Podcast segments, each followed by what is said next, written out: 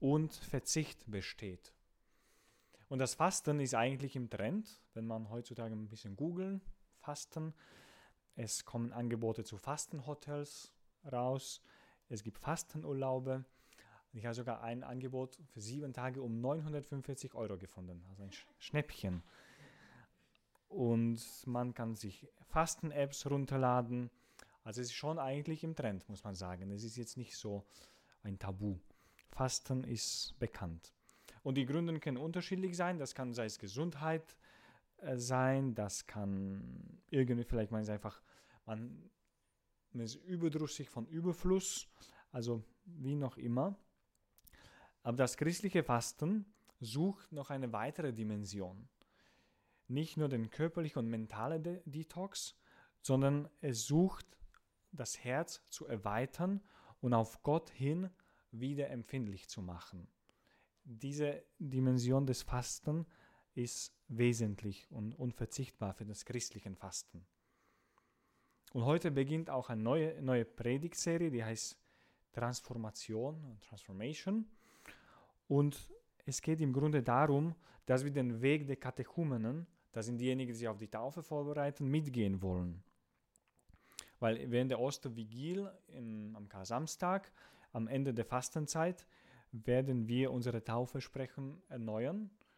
Und im Grunde geht es ja darum, dass diese Predigtserie soll uns dazu inspirieren, dass diese Erneuerung bewusst passiert, dass wir in diesem Moment bewusst erleben, dass wir in sechs Wochen, heute haben wir den ersten Fastensonntag, in sechs Wochen ist der Ostersonntag, also ist bald auch wieder vorbei, das Fasten.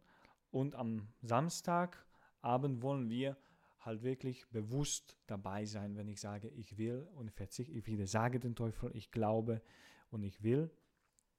Auch die Fragen, die dann gestellt worden werden, wo wir unsere Taufen erneuert werden. Aber wie geht diese Transformation? Wie geht es? Ja, in der Fastenzeit machen wir viele äußere Übungen. Wir machen, haben vielleicht einen kleinen Fastenvorschlag, äh, Vorsatz uns gemacht mit der Hoffnung, dass sie einen inneren Effekt äh, haben werden. Vielleicht verzichten wir auch etwas oder beten wir ein bisschen mehr oder haben uns vorgenommen, jetzt gibt es eh genug Möglichkeiten, einen Akt der Barmherzigkeit, Almosen, mit der Hoffnung auf die innere Verwandlung. Und die heute, in der heutigen Lesungen gibt es eine Einladung.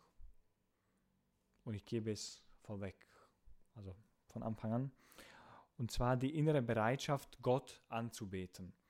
Die innere Bereitschaft, Gott anzubeten. Und diese Haltung, wenn wir uns jetzt darin üben, diese Wochen, wird sicherlich ein Mehrwert in der Ostervigil sein. Weil es in, in eigenen Kreisen sind zum Beispiel die Lobpreislieder auch sehr verbreitet und einige Texte sind auch sehr schön. Und da sind für viele sind auch ein, ein, eine Quelle des Gebetes und das ist gut. Und immer wieder, wenn wir uns die Texte vielleicht genau anschauen, uns zu fragen, wie wirklich kommt das von meinem Herzen. Also Musik ist schön und auch die Texte sind super schön, aber inwiefern, inwieweit, inwiefern identifiziere ich mich mit den Texten, die da gesungen werden. Also ich persönlich, wirklich vom Herzen. In der ersten Lesung haben wir gelesen über die, die Gabe der Erstlingsgaben.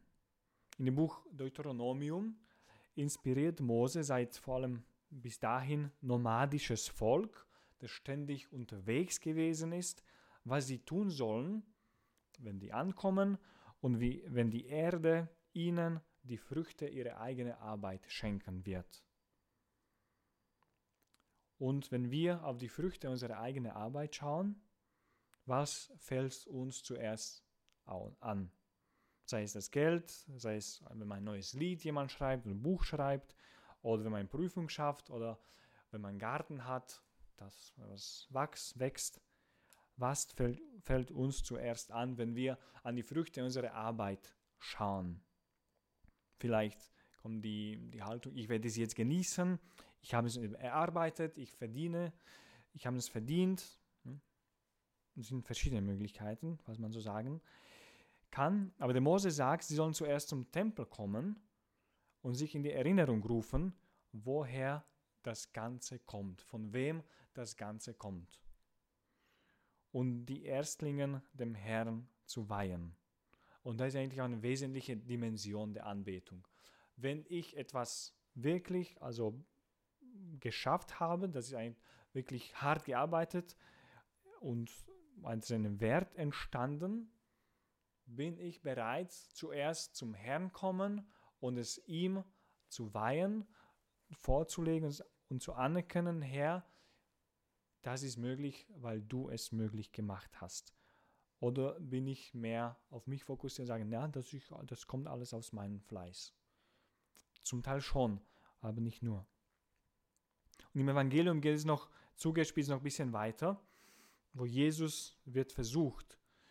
Und kurz bei der zweiten Versuchung möchte ich kurz anhalten.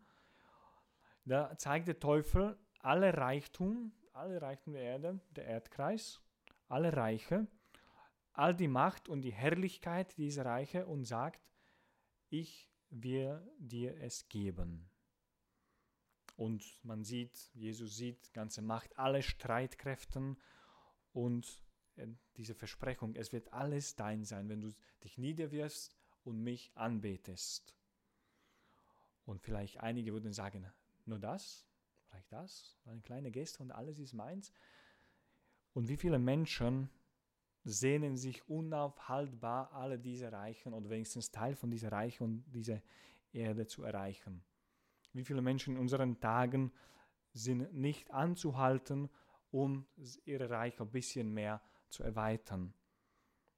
Aber sehen wir auch aber die Kehrseite von dem Ganzen, wie schnell der Teufel bereit ist, alles wegzugeben. Er ist bereit, in einem Augenblick auf alles zu verzichten, um, diesen, um diese Gäste der Anbetung.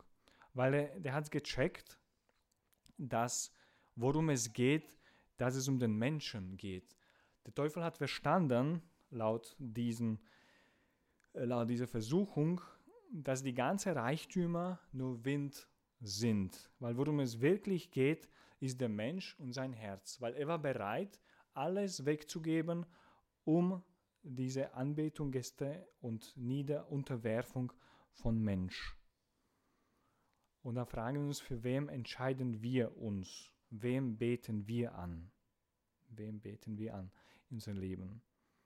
Für den Teufel ist es wert, unsere Anbetung, alle Reiche der Erdkreis. Und was, was heißt denn anbeten? Es gibt so viele Beschreibungen, das schaffen wir jetzt nicht, das alle zu nennen, aber vielleicht eine. Vereinfacht gesagt, heißt es Gott anzuerkennen für das, wer er ist. Anbeten heißt Gott anerkennen für das, wer er ist. Also es geht ihm um, um Erkenntnis und es geht um tiefe Wahrheit unseres Seins. Es geht um tiefe Erkenntnis, wer Gott ist und wer ich in der Beziehung zu ihm bin. Dass ich zwar sehr klein, sehr zerbrechlich, sehr unbeständig, aber doch ein geliebtes Sohn, geliebte Tochter Gottes bin. Und der Fastenzeit ist genau der Moment, wo wir eigentlich diese geistliche Detox machen können. Es gibt so viele Aufgaben, es gibt so viele Stimmen, man ist immer unterwegs, es ist immer Hetzerei, Verwirrung und, und, und, und, und. Und auf diese Frage wird oft vergessen. Wem betest du an mit deinem Leben? Zum, zum wem kommst du zuerst mit den Früchten deines, deiner Arbeit? Wer ist an der ersten Stelle? Hindert mich etwas Gott anzubeten? Habe ich schon woanders unterschrieben? Muss ich jemand anderen anzubeten? Oder ist mein Herz frei, sich vom Herrn niederzuwerfen? Wem bringe ich meine Erstlinge von der Arbeit? Und hier noch eine kleine Einladung, auch für den Fastenzeit. Der Papst Franziskus hat auch jetzt eine Botschaft geschickt zum Fastenzeit mit dem Titel Lass uns nicht müde werden, das Gute tun. Und es sagt so in drei Sätze, dass es halt angesichts der bitteren Enttäuschungen und so viele zerbrochene Träume, angesichts der Sorge um die vor uns liegenden Herausforderungen, angesichts der Entmutigung, angesichts unserer unzureichenden Möglichkeiten, ist die Versuchung groß, sich in Egoismus zu verschließen und in die Gleichgültigkeit gegenüber dem Leid den anderen zu flüchten. Und die Fastenzeit erlaubt uns auch wieder diese Sensibilität für den bedürftigen Bruder und Schwester wieder zu entdecken. Und es, das ist deswegen so, weil die Fastenzeit richtet unseren Blick letztendlich auf den auferstandenen Herr, der uns zeigt, dass das Kreuz und der Tod nicht das letzte Wort haben wird. Und deswegen dürfen wir uns anstrengen und bemühen, weil wir wissen, dass das alles doch ein gutes Ende nimmt, dass auch das Kreuz zur Auferstehung ja, ankommen können. Aber diesen Weg dorthin, darin sind sie eingeladen, die jetzt dort aufzubrechen. Es ist nur sechs Wochen, in sechs Wochen werden wir alle, es ist schon wahrscheinlich hell draußen, wenn Frühling kommt, Oster kommt, wir uns freuen. Bis dahin lassen uns noch innerlich umwandeln und erneuern von diesem geistlichen Weg. Gelobt sei Jesus Christus.